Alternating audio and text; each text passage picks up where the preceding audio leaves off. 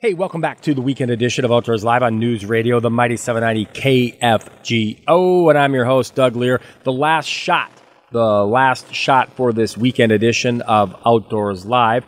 Uh, we still have a Central Dakota Outdoors report with Pat Stockdale. We're going to get you a podcast extra with podcast extra for you each and every weekend. Before we do that, let's get you a Central Dakota Outdoors report with Pat Stockdale.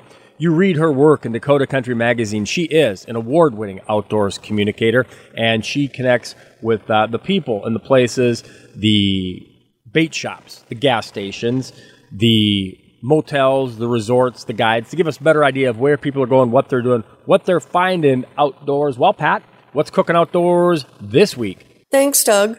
As we check elsewhere around North Dakota, the snow and wind during the week really slowed things down, so it's pretty quiet across much of the state.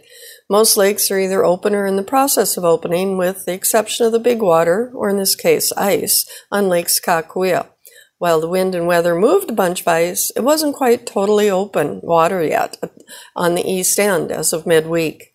Before the storm, though, Devil's Lake anglers were fishing along some of the shorelines and around the bridges casting plastics for a mix of walleye and pike. Look for docks to start getting put in place in lakes across the North Dakota when weather and shoreline conditions permit, which will bring out more boat activity. Farther west, the Missouri River tail race is producing pike from shore with a few walleye mixed in, weather permitting, that is.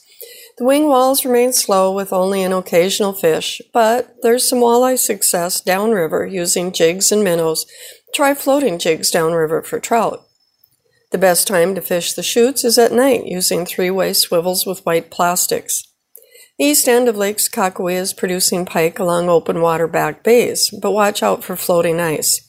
Try smelt or herring with slower success casting yet. Weather permitting, Deepwater Bay, Van Hook Arm, and the river portion of the midsection of Lake Sakakawea is starting to produce some walleye. Try jigs and minnows. Anglers can access boats from Van Hook Arm and Deepwater Bay ramps and from shore by Four Bears Bridge. Low water levels will remain an issue on both Sakakawea and the Missouri River likely throughout the summer. North Lake of Lake Audubon is open and small boats are accessing there in search of walleye as well. Again, everything is so weather dependent. Spring turkey season's underway though, and the birds were fairly active opening weekend although it remains to be seen how they will react after the weather front moves through. Appreciate that report. That is Pat Stockdale, and she is an award winning outdoors communicator. Again, read her work in Dakota Country Magazine and various other publications across the Midwest. Right now, it's time to get you that podcast extra from Here is a Podcast Extra. We are going to go out to Bismarck on this segment and chat with Mr. Greg Powers. He's the North Dakota Game and Fish Fisheries Division Chief. Uh, as Kyle alluded to in the last segment, we had Casey Anderson, the Wildlife Division Chief, on last week. And we like to touch base with these guys and see what's going on in the outdoors in North Dakota. Welcome back to Gone Outdoors, Greg. Glad to be here, Scott. The new season started yesterday, April 1st, for North Dakota. So, uh, all anglers, first thing, most important thing, is they need to get licensed because uh, their old licenses have expired. Well, along with the new licenses, there's probably some new regulations. I haven't read the uh, proclamation for this year, but I, am guessing that there's a few changes. There usually is every year. So uh, let's uh, touch on some of them. You bet. Yeah, and you're right. A new license is needed. You know, it's everything's done online now nowadays, and it's super easy. So do get a new fishing license our regulation changes. We do things a little differently here in North Dakota. We've done it for like 20, 20 years or so. We don't have new regulations every year. We do them every other year. However, this year, April 1st, 2022 is is that new two-year period. So yes, we did have a few changes, tweak or you know more so tweak to our regulations. We don't in North Dakota we don't like to change our regulations often, and mm-hmm. we try to keep them simple and straightforward and and in fact, this go around, we actually reduce some of the verbiage in the, both the fishing guide and the fishing proclamation. So, uh, well, that's nice. Yeah. Uh, you know, it's the day of R3, right? Where we're trying to recruit, reactivate, and retain anglers. And sometimes fishing regulations can be a bit of an obstacle. So, trying to work around that. Well, Greg, one thing I will say, you you you had mentioned too mentioned that North Dakota does things a little bit differently than a lot of other states, and and I will say that everything that you guys are doing in North Dakota, both on the hunting, uh, wildlife side and the fisheries side, you guys do a great job. We're huge supporters um, of what you guys do because when you talk hunting and fishing, I honestly don't know if there's much better than there is in North Dakota and the stuff that you guys have created. So uh, thank you for that. Well, thank you for the kind words. Yeah, let, us talk about some of the changes so people can know what to expect when they get out there. Well, yes, and again, just just a few changes, and and a couple of the more visible ones is if you are a small or largemouth bass angler, we did increase our daily and possession limit. It was three daily, six in possession. We went up to five fish. Now you can have a five fish daily limit of a. It's a combination limit of both largemouth and smallmouth. We did that a couple years ago in our big waters you know, took it slowly because we did have requests from the public for smallies in particular. They're kind of overlooked, underfished, mainly a catch and release fishery, of course. But there are some people that like to eat smallies and really enjoy it. And they said, why not when you have so much excess almost of them out there? So we said, okay, we went in the big waters. That worked really well. Really didn't have any issues. And so we expanded it statewide effective immediately now a little more opportunity if you want to take a few more fish home with you.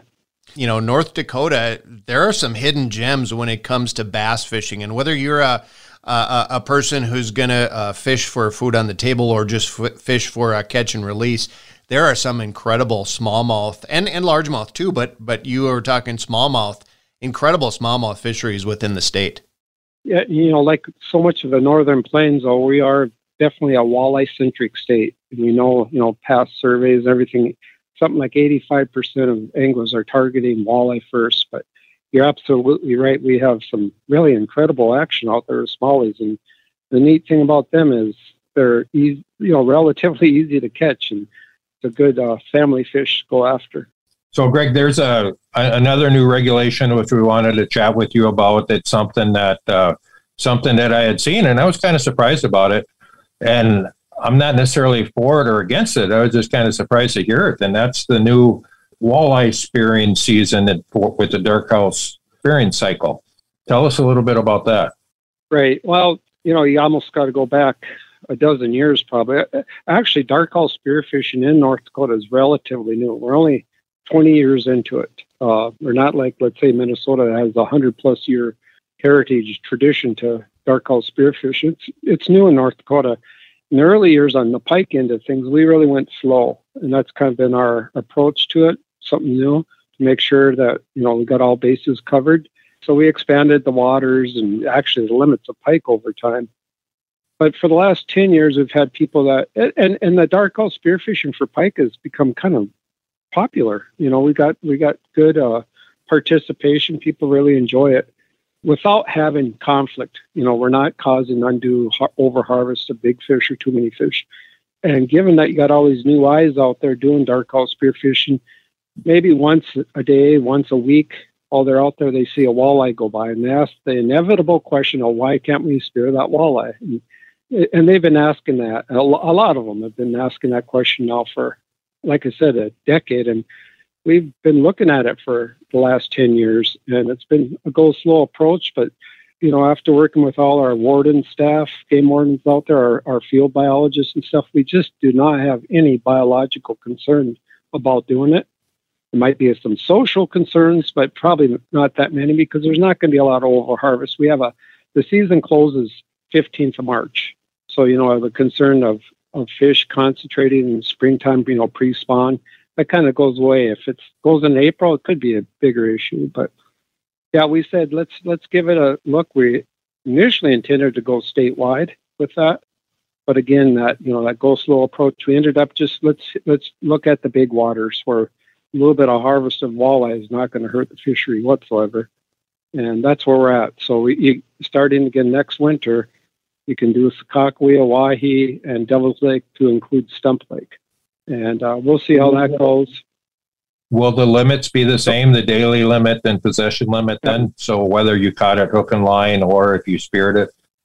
Exactly. Yep. There, nothing changes on the limits. Okay. Well, I was just going to mention we do have a registration. When you dark house spearfish, you do register. So that really that has helped us with the pike harvest over time. You know, effort and harvest, and we'll do the same with the walleye in the next few years. Is you know we'll get a feel that way as well as well as our game wardens out there and see how well it goes over. Nice. So and then and then this is for the next two years. Uh, I'm assuming because you do this every two years. Correct. Correct. Yep. And then that gives you a little bit of time to see how it goes and then adjust from there if needed.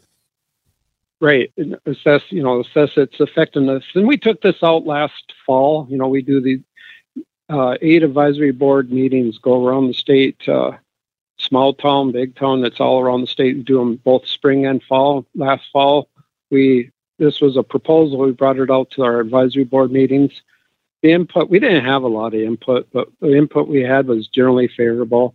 And then since then, you know, a little bit of media coverage and stuff, we did have some input in December, let's say, and it was about about what we expected, about two two to one in favor of giving it a try. Okay. Well, at this point, it really doesn't matter because we're giving it a try, and we'll see what happens from there, right? Right. It, so. apparently, it is allowed in other states, you know, and they've not had issues at least in a few other states. So we'll see where it goes. Yeah, it, you know, it's all. I got to believe a lot of uh, what you do is just a big learning experiment, and you know, keep trying to make things better for for the outdoorsmen and give them more opportunity and go from there. Exactly, that's the bottom line. Well, it is going to wrap things up for this weekend edition of Outdoors Live. Appreciate the podcast extra being made available. Then the weekend edition of Outdoors Live on News Radio, the Mighty 790 KFGO and FM 104.7. Till next time, I'm Doug Lear reminding you, as always, keep your lines tight and your powder dry. Have a great one out there.